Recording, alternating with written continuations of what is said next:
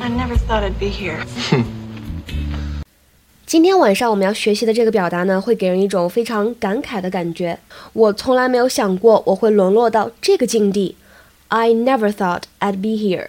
I never thought I'd be here. I never thought I'd be here. 这里的这个单词 here 就指的是当前的情况、当前的状况。那么结合剧中的场景呢，Rachel 需要在逃婚之后再去面对未婚夫 fiance，其实她的内心呢是非常焦灼不堪的一种状态。她感慨道：“I never thought I'd be here。